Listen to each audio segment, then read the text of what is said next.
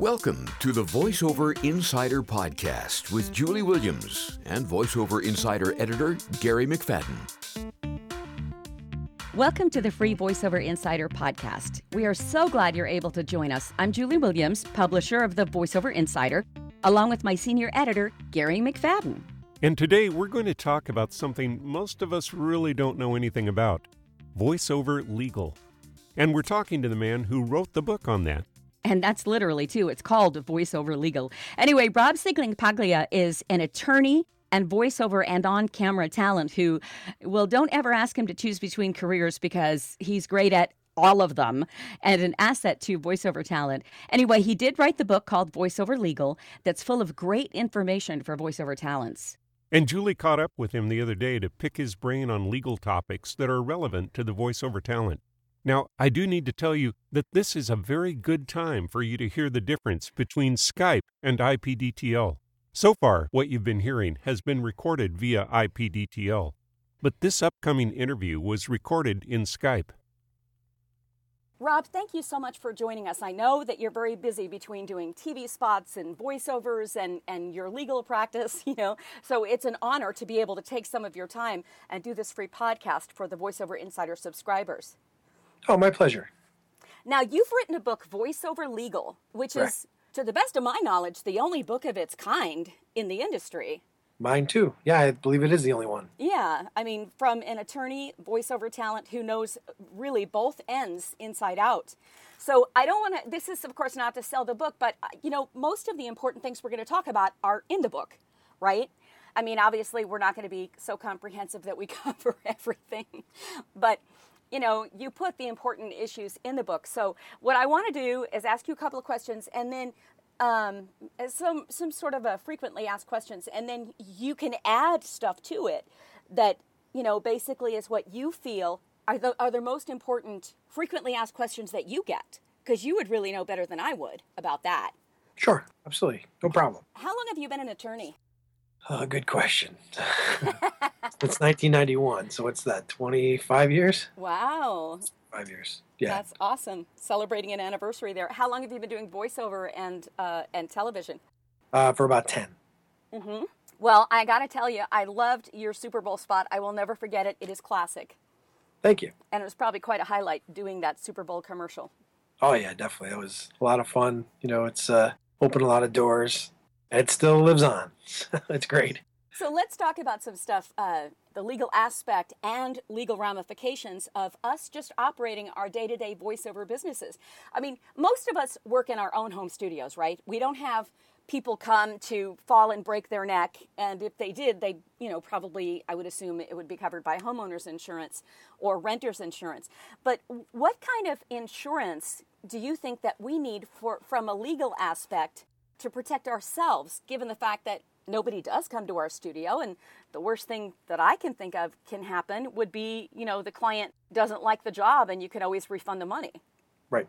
Well, first of all, it's not a given that your homeowners or renters insurance would cover somebody coming to your home studio. okay So that has to be checked by each individual talent because they may need to have a business insurance rider. It depends oh okay on where they are, and so because that could be. I mean, um, some homeowners insurance um, excludes business, uh, any business purposes. So if someone's coming to the house to record, and it's definitely a business recording for voiceover, that could be excluded under the policy. So that needs to be checked. Now, if we were, if we had a, a home studio and we do have business insurance in that, um, we we're covered as far as our equipment goes and stuff like that. Can we assume that we have liability as well, or do we have to double check that? Is it separate? No, you'd have to check. You know, each state's different, but you have liability, you have medical payment coverage, you have property damage. You know, you would need a, a separate rider most of the time for uh, to cover property, specific property. Okay. Like if you have a ten thousand dollar mixing board, Yes. you want that listed specifically in the Yeah. policy that it's covered uh, uh-huh. for damage or for for, for uh, theft. Yes. So That's the reason my address is not anywhere online. Um, it's just my email address. I don't even put my phone number on there because, you know, we all have home studios. We don't need to tell people where the equipment is. right, exactly. So Okay. to answer your question, homeowners, you need to check that. But E and O, So errors and omissions, that's that's the insurance that uh, voice talent will want to look into, so that if they made some kind of mistake, they were negligent, that would cover them. Errors and omissions. Omissions. You know, yes. Are there other ways besides insurance to cover ourselves from a liability standpoint? Um, well, you should definitely any any um, jobs that you do. I mean, this is why I always say have a contract. Mhm. Uh, even though you don't necessarily need a contract for every job, it's good to have it because you can put a clause in the contract saying that you're not responsible for any anything. Client Okay. is. So um, it's called an indemnification clause. You, you want that in your contract so that you're not responsible for things that may come up later. I see. Okay. And um, what about business structure for protection? Business structure too. Like you could you could set up um, an LLC or a corporation. You know that that uh, will shield some of your liability as well. So- Sure. Now, there are certain states, okay, there's California, okay, not certain states, there's California, where uh, it was actually not advantageous for me to be an LLC, and th- there are umpteen reasons. And I actually dissolved my LLC, but have been considering, um, since I'm maybe moving on to expand a little bit more, you know, may becoming some sort of uh, subchapter S corporation or, or something like that. Is that very difficult to do? No, no, not at all. You just you'd have to file the paperwork with the Secretary of State. For an S corp, you'd have to file the S designation with the IRS, but that's pretty easy too. Uh huh. You know, pay the fees and that's it. And what about when when we become an S corp? Are there like minutes that we have to give in corporate meetings to the IRS every year and all that other stuff, or is that just for major corporations? Um, for any corporation, you're supposed to have an annual meeting um, and you elect, elect your officers, but uh, you know it can be done informally if it's just a one or two person thing. So it doesn't have to be like a, a formal annual meeting. You know, if it's a bigger company, um, they do them because it's it's an opportunity to uh, tell everyone in the company what's going on. So Right, right. just, you know to uh, keep everyone informed, and they do their annual meeting and elect their officers and everything. Now, with a one person business, a voiceover business that's just me, just one person, maybe subcontracting an editor on occasion or whatever, if I were to form a subchapter S corporation or something similar, can I be every single officer in there? Uh, in most states, no. Most states, you need at least two officers. Mhm. Like here in Connecticut, for example, you need a president and a secretary. So, Ah, okay. but you can hold more than one office. So you could be president and treasurer, uh, and then the other person could be secretary and vice president. But I see. you know, and each state's different uh, as to what you know who could be officers. Okay. But your recommendation for most talent in the U.S. might be to be an LLC? Yes, you can be a single member LLC. So that's why. I should also give a disclaimer here and saying, you know, Rob is telling you what he feels is right for most talent, but he's not listening to your situation. And so uh, consult with him or, or another attorney about if this is right specifically for you. Right. Because everybody's got different situations, and an attorney really needs to check out your situation to see what Well, actions would be right for you. And there's also tax issues Yeah. depending on an S corp or a C corp or an LLC. So you should talk to an accountant too. Oh, okay. And when you work with a talent, do you work with an accountant as well that you kind of work and, and coordinate together to make sure everything's covered, or do you have them get their own accountant? No, I, I usually refer people to the uh, some accountants that I that I know, or um, a lot of times um, people already have accountants that do their taxes and things. So there's not a particular accountant that I I um, refer them to. Any any accountant that knows taxes would be able to help. What other kinds of issues, d- legal issues, d- do voiceover talents have to take into consideration? Um, well, I mean, there's legal issues with every voiceover job that there's that there's done. You know, like one of the things I've been seeing a lot lately is usage issues. So talents will be told that they're uh, recording something for you know the internet, and all of a sudden it ends up on TV or radio. Oh, yeah. Okay. and They haven't gotten paid for that, so that's a big legal issue that needs to be hammered out ahead of time. Usage of the material, um, payment, just something as easy as payment. I mean, there's a lot of voice talent that I see that are not being paid, so that that's something that needs to be taken care of right, Right. up front. Exactly. Well, my easy remedy to that is to get payment in advance. Yes, most of my clients actually only one has ever balked at it and he's like a hundred dollar per job client so for him i'll just like okay well you send me a check it's not about a trust issue It's about I have bills to pay too. And I found that that when they don't pay in advance, it's it's hurry up and wait. Hurry up! I need this done. I need it done by you know five o'clock on Thursday to go with my client. Once they have the audio, it's like, oh yeah, in the next week or so, I'll walk it down to accounts payable. You know what I mean? Yep. You're no longer a priority once Correct. they have the audio. Exactly. Now, uh, we're talking contracts that, that you put together for voiceover jobs that I'm assuming that they can just, uh, talent can just make small modifications based on the specifics of the job. But what about with overseas clients?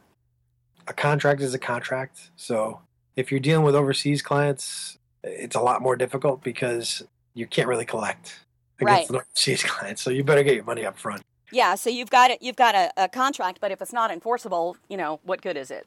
Right. Exactly.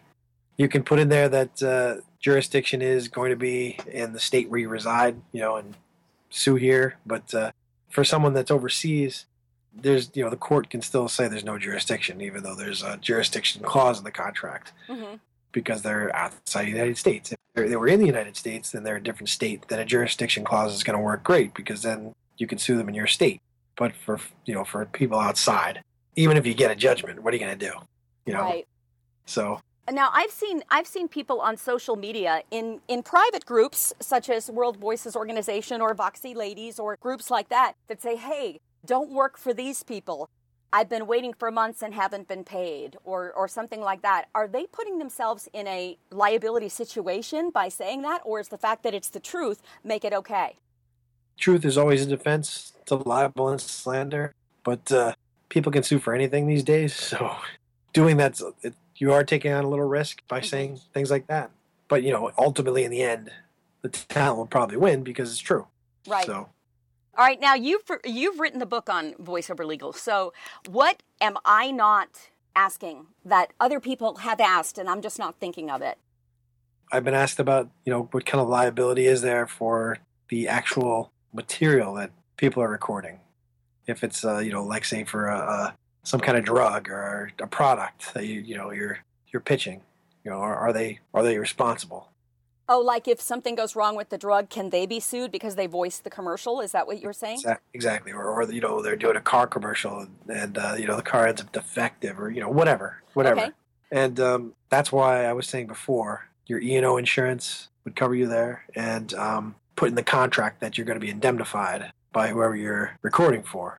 So that possibility goes away, and it's sure it's possible that someone who voices the commercial could be sued. It doesn't happen a a lot. It doesn't happen very often at all.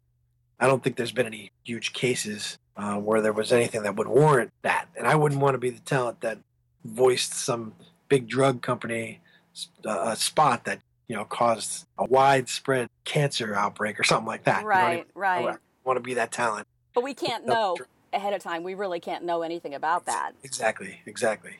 You can't, you couldn't, right? But I wouldn't want to be that person that's then not protected. You know what right, I mean? right. And on the other hand, I, I think that if someone is going to sue a drug company, has much deeper pockets than you know Joe Blow voiceover talent. Yeah, but I mean, But you could lose your house. Right. I mean, or or if you if the, the, voice talent, uh, you know, if they have any any assets at all, or if they have uh, insurance or whatever, you know, they could. Uh, who knows? You know, if, the, if it's going to be a big enough case, when the drug companies going to be paying out a lot of money, you know, Yeah, yeah. you know, attorneys are going to look for whatever whatever assets they can find Right. to try to collect. So, I mean, I'm not saying this is going to happen, but it's just something to to think about.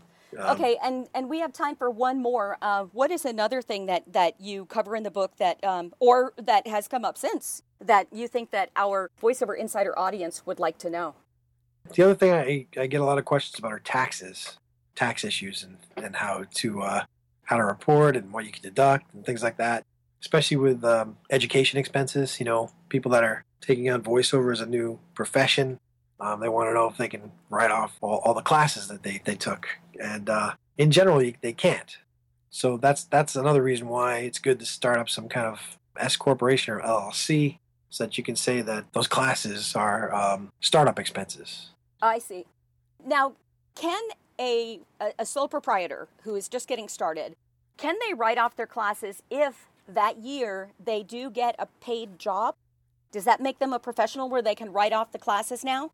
No, no, because in general, the rule is um, if you're taking classes for a new profession, then you can't write those, those the prices of those classes off. Ah. If it's if it was if someone wasn't voiceover artist already and was making money and they wanted to take classes, you know, for another genre or something like that, or to to um, expand their profession, that's fine. Then you can write off those classes. Okay, so I could write off classes if I wanted to say take I don't know animation, which I don't do. But the, the person who's brand new that hasn't really been in the industry can't write off their classes. Is that right? Correct. You have to do it as a startup cost. So Right. I mean, I guess you don't necessarily have to do an LLC or an S corporation to say it's a startup cost, but it it, uh, it makes it a lot easier. Mm-hmm. Yeah, that's Uh, a that's a good thought. I I really had not. I I thought that as long as they had one paid job within that year, that that made them a professional and they could write it off.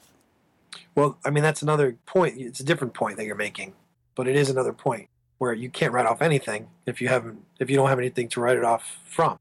So, can you write it off from your ordinary income? You know, say you're say you're a, wa- a wage earner, so you just have a regular job where you get a paycheck, and you don't have a Schedule C. If you don't have any income, then you can't write off anything. You know, your demos or anything because you have nothing to write it off against. You have no no income. Okay, so what I think I hear you saying is, let's say I made hundred dollars one year, and I spent sixteen hundred in training. Okay, the most I could write off would be one hundred because that's what I made, or could I take a fifteen hundred dollar loss? No, you could take the loss, but it wouldn't. It wouldn't be for the classes. That wouldn't count. So it would have to be for like advertising. It would have to be for uh, Buying like equipment? you sign up for, equipment, yeah, that kind of stuff. Okay, all right. Is there anything else that you would like to add before we close? I think we covered a lot of it. So Yeah. I'm trying to think if there's anything else. Well, uh, you can let us know where we can get your book. Oh yeah, definitely. Um, voiceoverlegal.com. That's Okay. that's go to that website. You can get the e version, the electronic version, or you can get the paperback version. Excellent. Well, thank you so much for joining us and giving us all this valuable information because, you know, we might be experts in one area, but in this area, I know very few attorneys that do voiceover. And in this area, we're kind of like at the mercy of, oh, let's just say the IRS.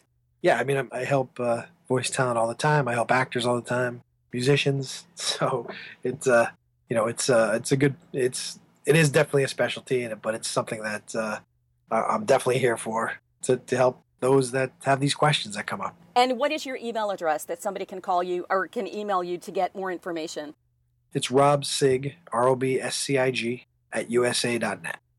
We've been talking with Rob Siglampaglia, who is, it's actually Sciglimpaglia, isn't it? Yes. Okay, sorry about that. And Okay. um, he is an attorney and voiceover talent, an on camera actor, and voiceover expert who also wrote the book Voiceover Legal. Rob, thank you so much for joining us today. Oh, my pleasure. Thank you, Julie. Rob always has great information for us. By the way, both Julie and I are proud to recommend IPDTL for your directed VO sessions. It's inexpensive and offers a quality connection for your clients. I'm sure you noticed the difference in quality between Julie and I talking and Julie's interview with Rob. Uh, it was huge. That's the IPDTL difference. Thank you for listening to the VoiceOver Insider podcast. Please be sure to also sign up for the free VoiceOver Insider at voiceoverinsider.com. You've been listening to the VoiceOver Insider Podcast with Julie Williams. Be sure to join us next week for more VoiceOver Insider information and another edition of the McFadden Minute.